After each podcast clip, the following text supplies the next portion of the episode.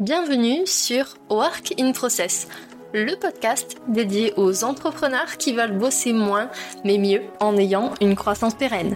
Alors, si vous voulez allier croissance et sérénité, performance et flexibilité, abonnez-vous. Ce podcast va devenir votre outil préféré. Je suis Marine Barré, business designer. Ma passion Décortiquer vos problèmes et vous proposer des solutions innovantes et performantes. Bienvenue dans l'aventure.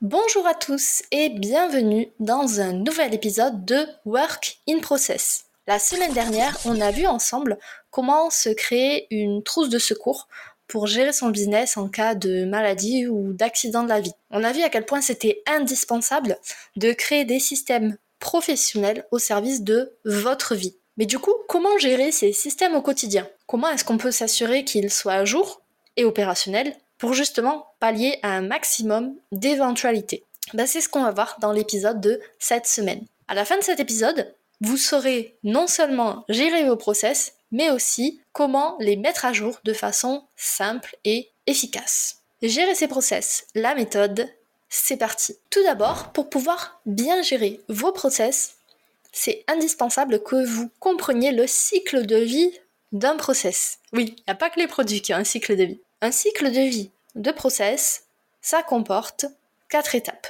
La première étape, c'est l'analyse, la découverte finalement des besoins. Puisque quand on crée un process, c'est souvent qu'on a besoin de réaliser quelque chose, que ce soit pour nous, pour un client ou un fournisseur. Pour cette étape-là, enfilez votre costume d'inspecteur gadget et allez sur le terrain. Posez des questions. Essayez de creuser pourquoi est-ce qu'on a besoin d'un process maintenant pour cette tâche. Une fois que c'est fait, que vous avez suffisamment de données, on passe à la deuxième phase du cycle de vie d'un process.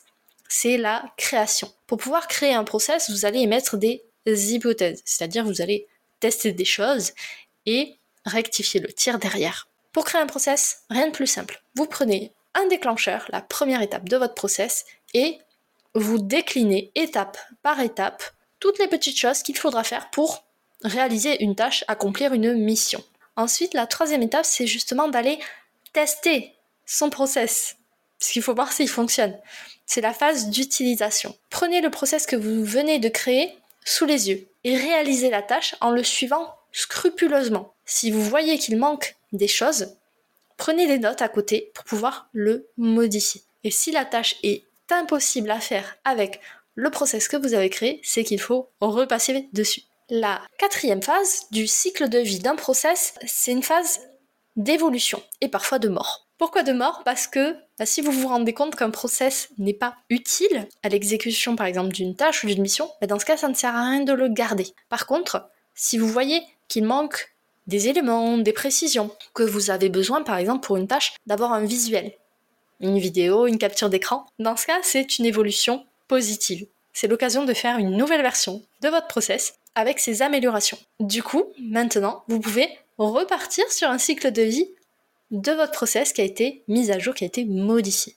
Ça, c'était les quatre étapes du cycle de vie d'un processus. Maintenant, on va se concentrer surtout sur la partie mise à jour, puisque finalement, créer un process, c'est relativement simple. Par contre, l'optimiser, c'est une autre paire de manches. Ce qui va être important que vous fassiez régulièrement, c'est des audits. L'audit, c'est la clé pour améliorer continuellement son business et ses systèmes. Pour ça, vous allez devoir définir des fréquences en fonction des process. Ça peut être une révision par mois, par trimestre, par année, etc. Ma recommandation, c'est d'auditer tous vos systèmes tout au long de l'année. Et surtout, pas tous en même temps, s'il vous plaît. Sinon, Bonjour la montagne à gravir pour l'audit et l'autre montagne à gravir pour les optimisations. Fonctionnez plutôt petit pas par petit pas, un système à la fois. Une fois que vous avez audité ce système, mettez en place les optimisations, les améliorations et ensuite passez au suivant. L'idée c'est qu'il y ait plusieurs cycles de vie d'un process en parallèle, un peu comme si c'était des roues qui étaient entraînées à des fréquences à des vitesses différentes. Et c'est le fait que toutes ces routes tournent à une fréquence différente qui permet de gérer vos process correctement. Donc maintenant qu'on a compris le cycle de vie d'un process et, et quand est-ce qu'il fallait les mettre à jour, on va voir comment est-ce qu'on peut mettre à jour un process. Le mieux et le plus simple, c'est que ce soit la personne qui réalise la tâche qui mette à jour le process selon bah, les découvertes qu'elle a eues en réalisant la tâche. Si vous bossez seul, la question ne se pose pas. Par contre, si vous bossez à plusieurs, pensez à responsabiliser au plus tôt chacun des membres de l'équipe tout le monde doit ramer dans le même sens. Sinon, c'est un coup à tourner en rond. Ma recommandation là-dessus, c'est de définir des règles communes à tous, que ce soit au niveau de la forme, des outils ou de la fréquence. Le but, créer une unité et avancer ensemble comme les Spartiates. D'ailleurs, j'ai une recommandation bonus sur ce point. Si vous bossez avec des prestataires, par exemple d'autres freelances, demandez-leur des modes d'emploi sur ce qu'ils vous fournissent. Par exemple, un directeur artistique ou un brand designer va créer une identité pour votre marque, un univers. Demandez-lui qu'il vous fournisse, normalement il va le faire naturellement, mais si c'est pas le cas, posez-lui la question. Demandez-lui à ce qu'il vous fournisse des cas d'usage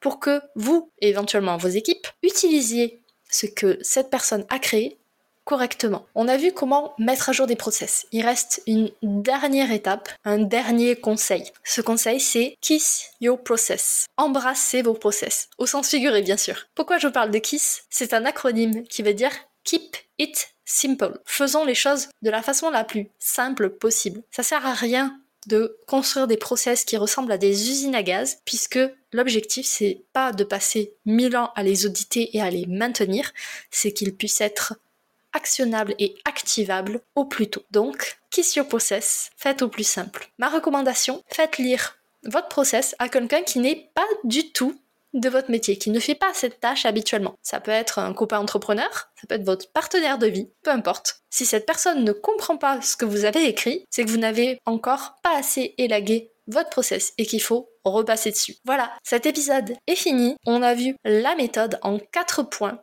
pour gérer ces process de façon simple et efficace. Tout d'abord, on a découvert ensemble, on a vu ensemble le cycle de vie d'un process pour pouvoir bien le gérer, avec quatre étapes. La découverte des besoins, la phase de création, la phase de test et la phase d'évolution, voire parfois de mort. Ensuite, on a vu que l'audit, c'était la clé pour améliorer continuellement votre business et vos systèmes et qu'il fallait le faire à des fréquences qui étaient définies. En troisième point, on a vu comment concrètement mettre à jour un process, qu'on soit seul ou en équipe. Et le dernier conseil qu'on a vu, c'est qu'il faut embrasser vos process. Ils sont là pour vous aider. Mais pour vous aider, il faut qu'ils soient créés de la façon la plus simple possible. Voilà, cet épisode est terminé. J'espère qu'il vous a plu et qu'il vous a donné envie de jeter un œil à vos process. Si vous voulez optimiser vos process, je vous invite à regarder dans la description de cet épisode. Je vous ai mis le lien pour réserver une session stratégique. C'est un appel gratuit, sans engagement, de 30 minutes où ensemble, on va faire un point sur l'une de vos problématiques et on va trouver des pistes à explorer. Plutôt pas mal, non? Donc si vous voulez optimiser vos process, réservez une session stratégique dès aujourd'hui. Voilà, cet épisode est maintenant terminé. Merci pour votre écoute. Je vous souhaite à tous une belle journée, soirée et à très bientôt dans le podcast. Bye Cet épisode t'a plu? Tu peux le partager en me taguant ou lui laisser 5 étoiles sur Apple Podcast. Encore merci pour ton écoute, à très vite